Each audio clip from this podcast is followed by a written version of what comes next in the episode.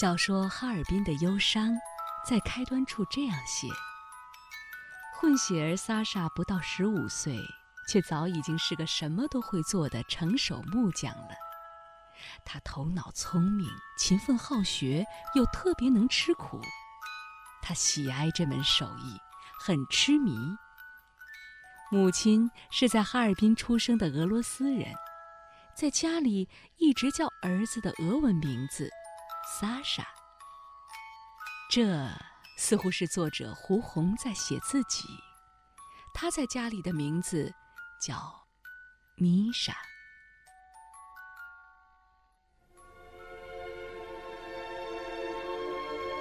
在哈尔滨市中央大街西头道街的街口，有一间叫做“露西亚”的俄式小餐馆。夏天的时候。它的墙壁上爬满了茂密的常春藤。冬天的时候，它可能会被细腻的雪花遮挡。如果不仔细观察，你很可能会错过它。每当清晨的阳光透过绿色的窗棂，露西亚的一天开始了。我把餐馆主人胡红先生的声音记录下来，由他。来讲讲这里的故事。我呢，像哈尔滨这个城市一样，是一个充满浪漫和纯真的人。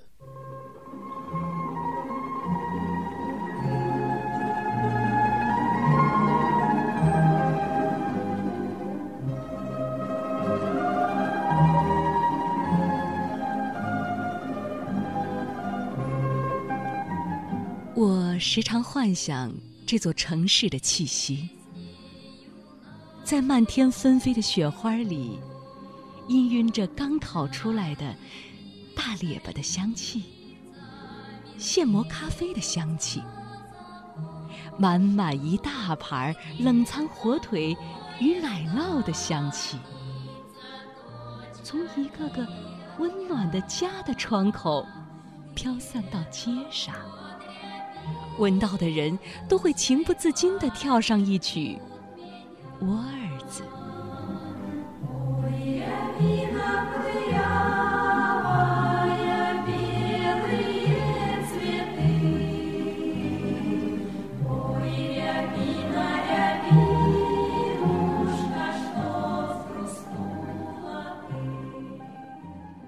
其实这个城市呢，很多人不太了解。实际上，实事求是的说，在整个亚洲，它是一座非常具有欧洲那种情调，并且有西方的先进文化、先进生活方式和那种非常先进的这种文明的这么一个城市。在一九一八年以后，从俄罗斯又来了差不多有二十多万这样的当时的这些达官显贵们。大艺术家们、非常著名的这些作家们、芭蕾舞演员们，而且在当时组成这个城市的人员的有很深刻的文化修养，特别二三十年代，所以在那个年代呢，这哈尔滨市就被全世界誉为东方的小巴黎。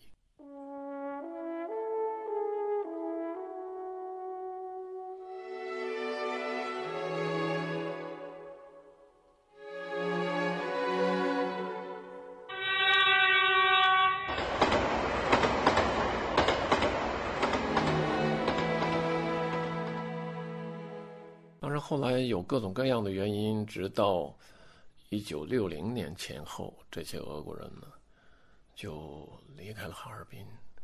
实际他们也很依恋这个城市，这是他们的第二故乡。现在有些人年龄很大了，比如说我们家的亲戚呀，还有我们的朋友啊，我们从小一岁开始在一起生活的这些孩子们，他们有的时候呢还回来。到他们的父母亲或者祖母、呃祖父的墓地上，就是哈尔滨有这个鹅桥墓地，到那儿去，要在墓地的旁边，在墓室的旁边要坐上一上午。有时候他们要带一点东西，吃饭，在那儿坐着喝一点酒，大家回忆一些往事，这些都是发生在哈尔滨的往事。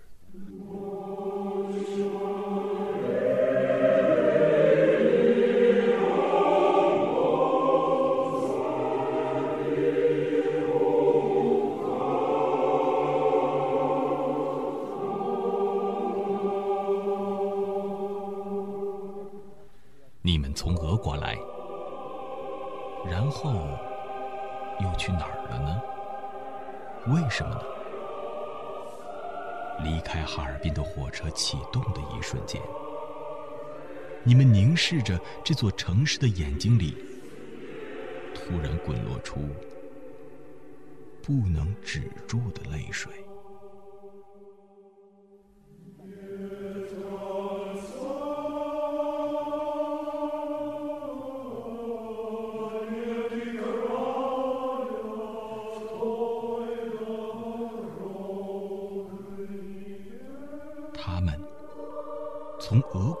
时候，带来了许多财产，还带来了钢琴、小提琴，带来了油画家、小说家、各类艺术家，带来了良好的教养、优雅的生活方式、先进的科学知识、技术、技能等现代文明，崭新悦目、令人好奇的各种社会活动。他们带来了他们能带来的一切，他们喜欢的一切，还有他们被迫离开祖国俄罗斯的悲伤和依恋，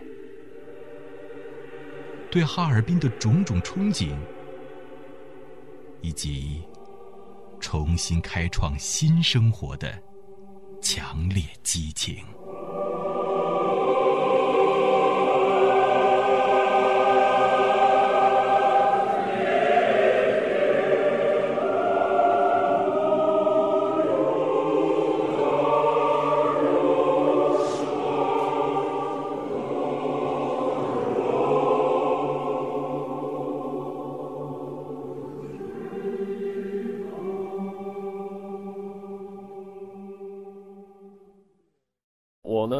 生在这样的家庭，父亲是中国人，母亲呢是俄罗斯人，还有两个姐姐。我们小的时候都叫苏联名字，所以我叫胡米莎米莎。大姐的名字叫胡伊拉伊拉，二姐的名字叫达尼亚，所以叫胡达尼。很有意思。这个父亲那时候他很受这个西方的文化的影响。因为他也是在哈工大读书毕业的，而且呢，这个俄语又很好，所以跟我的母亲呢，呃，两个人的感情也很深厚。里边也有许多故事。很多年，在我母亲去世前，他就总唠叨这些事儿。事实上呢，是我我的母亲年龄很小，她当时才十七岁，她说我不嫁人，所以她不愿意和我爸爸接触。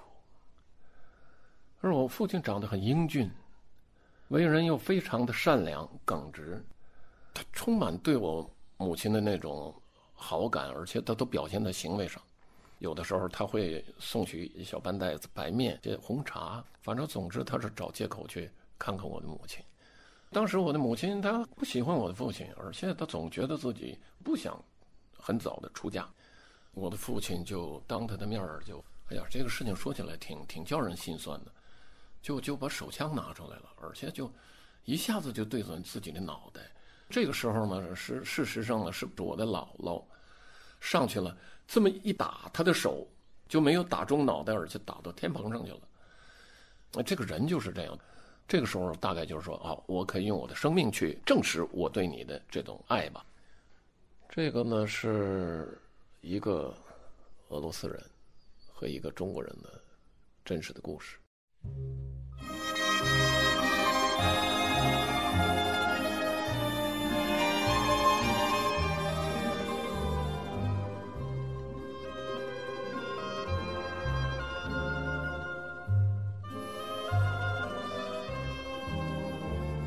哈尔滨的冬天，一九六七年八月的怀念，在你没有察觉的时候。雪花堆满了你的窗外的窗台上，在你刚刚喝过伏特卡，还没有到了不想再唱歌的时候，冬天从门缝挤进了你的客厅，在你刚刚想好约会热尼亚，在冬天来到的时候去滑冰的那会儿，松花江上已经飞跑着路拉的大雪橇了。那一天清晨，你一醒来看见了窗外，立刻怔住了。天哪！这么美的白色世界，对面楼房门里走出了一个中国女孩。她戴着红色的头巾，头巾中裹着红嫩的脸儿，红色的小花上衣，背着书包，远远的像一只红色的小鸟。她走走跳跳，捧起了一把雪。我今天仍然记得她的名字——红梅。每天早上，我都希望透过窗户看见它，它是一颗暖暖的红色小火苗，把我的心也点燃了。哈尔滨的冬天真是寒冷啊！如果没有这个寒冷，我们的生活会多么平淡。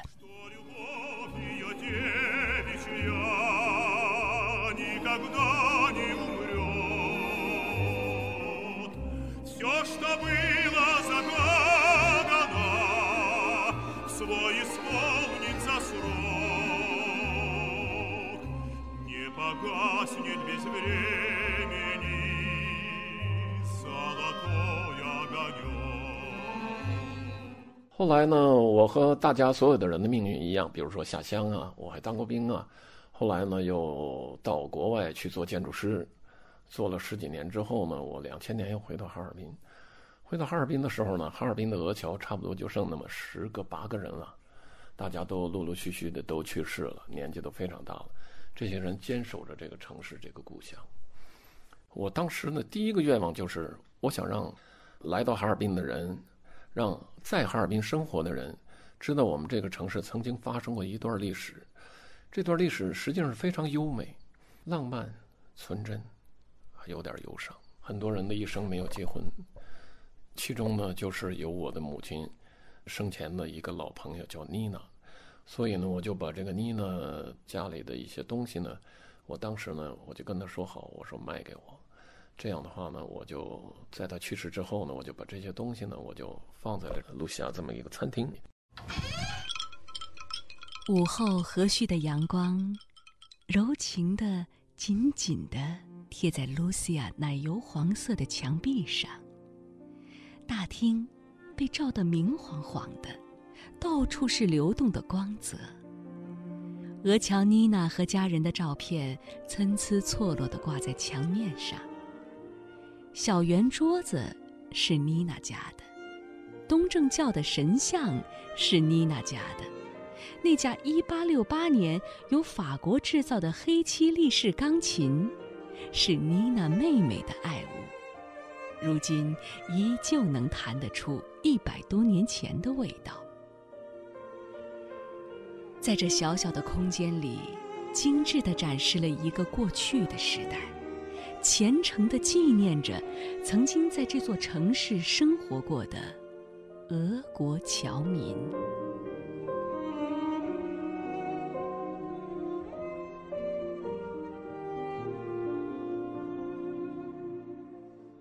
妮娜呢？实际上，他们和我母亲认识，差不多是在一九六零年以后。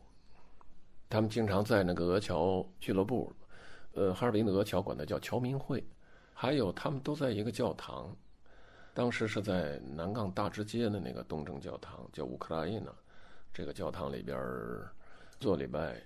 年轻的时候，她长得非常漂亮，就是她的照片来看啊，十六七岁那个照片，真是非常可爱的小姑娘。以前我们见到妮娜的时候呢，冬天她是穿着大衣，那种呢子大衣，很严谨，个子很高，是吧？下边穿一个毡靴，有的时候是中国的棉布鞋。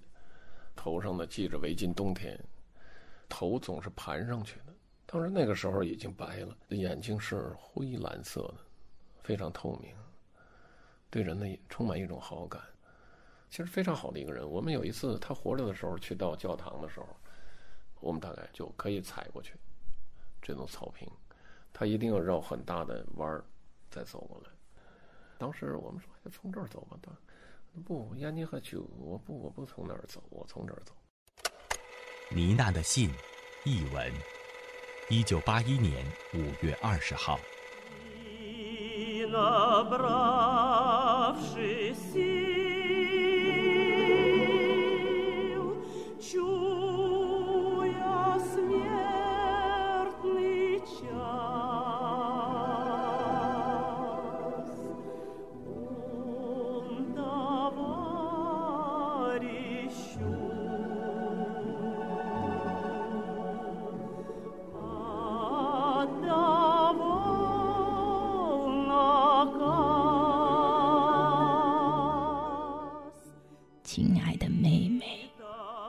莉吉亚，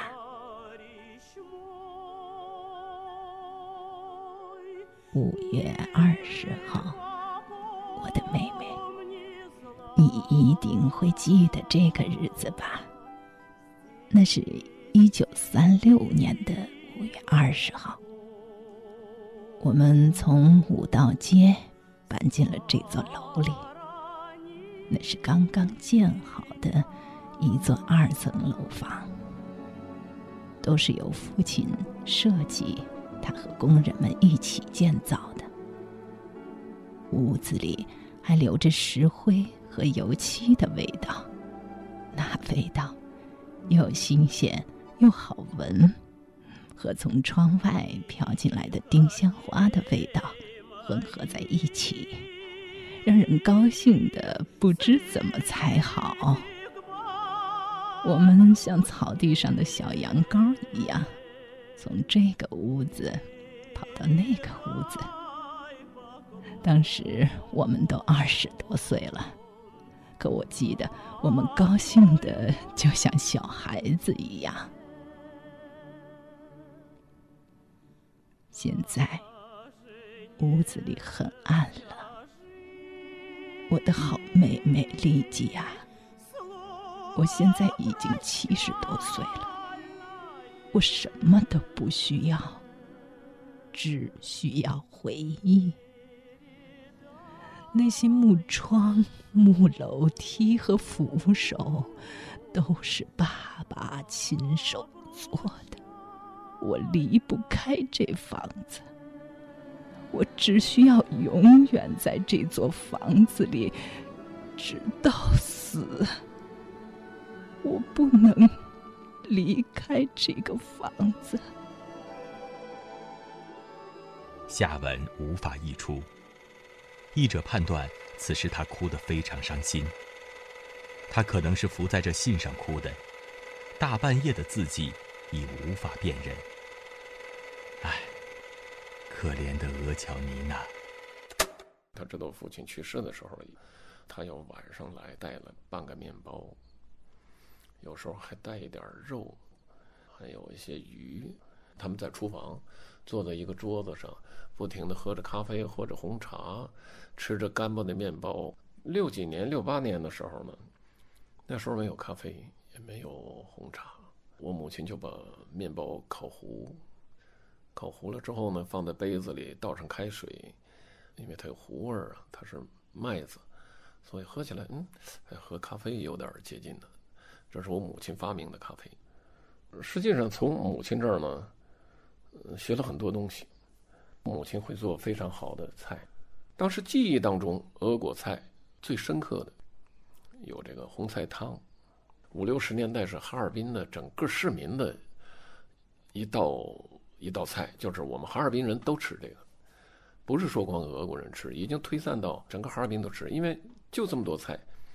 做这个红菜汤其实很简单，你要买一根牛骨头，把它敲碎，买土豆，买胡萝卜，买大豆菜，买西红柿，买洋葱，完了，把骨头汤弄好了之后，把胡萝卜放进去，呃，土豆放进去，大豆菜放进去，然后再放上苏波叶，再把这个西红柿切碎，用牛油、奶油把它煎了之后往汤里边一倒，然后再放上盐。当时来说，这是非常非常的上等的哈尔滨的一道主菜。你可以把它做的稠一点，无论你吃大饼子、高粱米、大碴子，你吃什么东西，这个东西都非常搭配，它这味儿就非常鲜美了。因为都是秋天的这种下来的这些蔬菜，再加上牛骨头熬的汤，这个味道非常鲜美。所以我依照这个母亲的这种做法。我把这个汤一丝不变的这么做着，现在非常受欢迎，大家非常喜欢露西亚的红菜汤。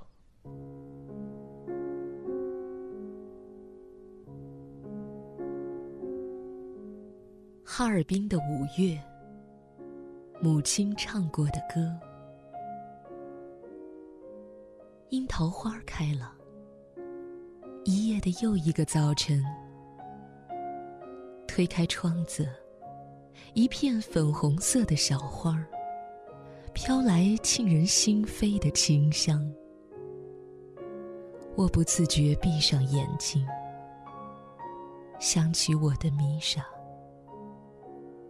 哦，我的米莎，有樱桃花一样嫩嫩的面容。它是院子里小小的春雨鸟一只。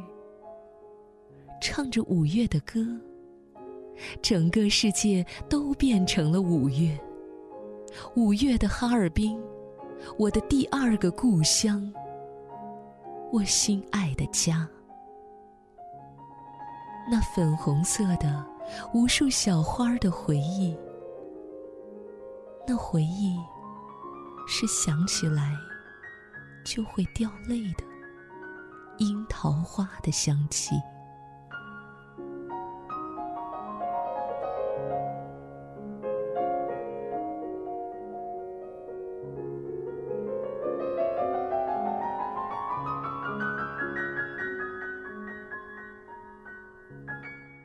我是按照我母亲原来做菜的方式，一丝不变的传承着这种味道。我其实就想通过这个小店呢，我让大家更深切的感受到一个俄罗斯的家庭，一个俄罗斯人的大客厅，曾经在哈尔滨是什么样子。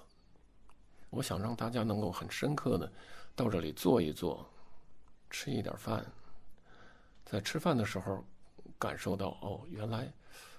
俄罗斯的家里面吃饭是这样的味道，实际都是一种怀念，纪念母亲，纪念和母亲那么好的那些朋友，纪念那些曾经在哈尔滨生活过的那么多的俄罗斯人，还有纪念那么些和这些俄罗斯人们非常真诚做朋友或者真诚相爱的那么多的中国人。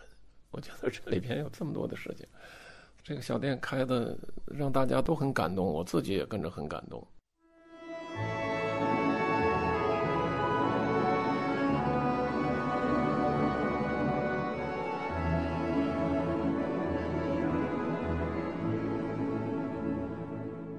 丁香，哈尔滨，写给一座美妙的城市。一场凉爽的雨过去了，太阳把城市照得晴朗。丁香花，沙沙沙，在黄色的房子后面静静地开。我想对着阳台唱唱歌，从而引得他的欢笑。然而，我没有勇气这样做。我求求你，五月的风，快把这丁香花的香味儿吹送到他的脸上。我就是一束丁香，快些呀，五月的风，快把我吹到他身旁。五月的我啊，就是一大捧浓浓的丁香花儿。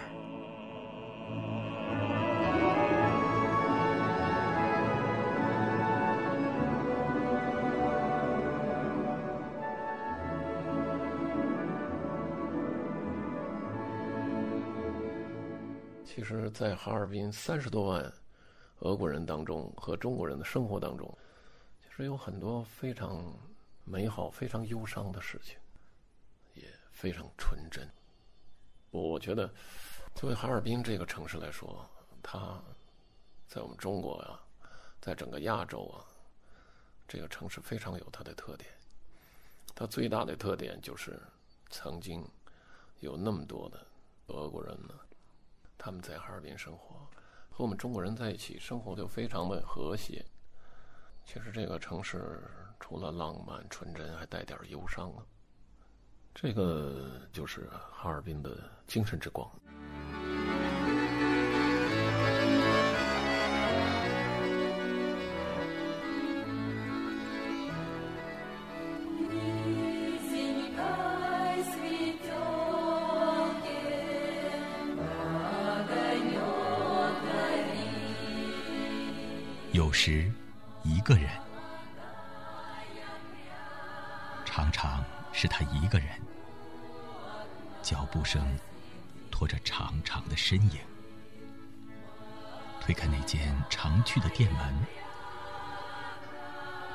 当他端起杯子的时候，他总看见对面坐着他，他眯着眼。微笑了好久。下次，我们还是在哈尔滨的露西亚。我喜欢那种颜色，甜甜的，又有点像柠檬。我喜欢在这样的空间里想象，想象里都是无穷无尽的美好。今天。他们又推开了露西亚的木格子门。他说：“嘿，露西亚，还是露西亚。”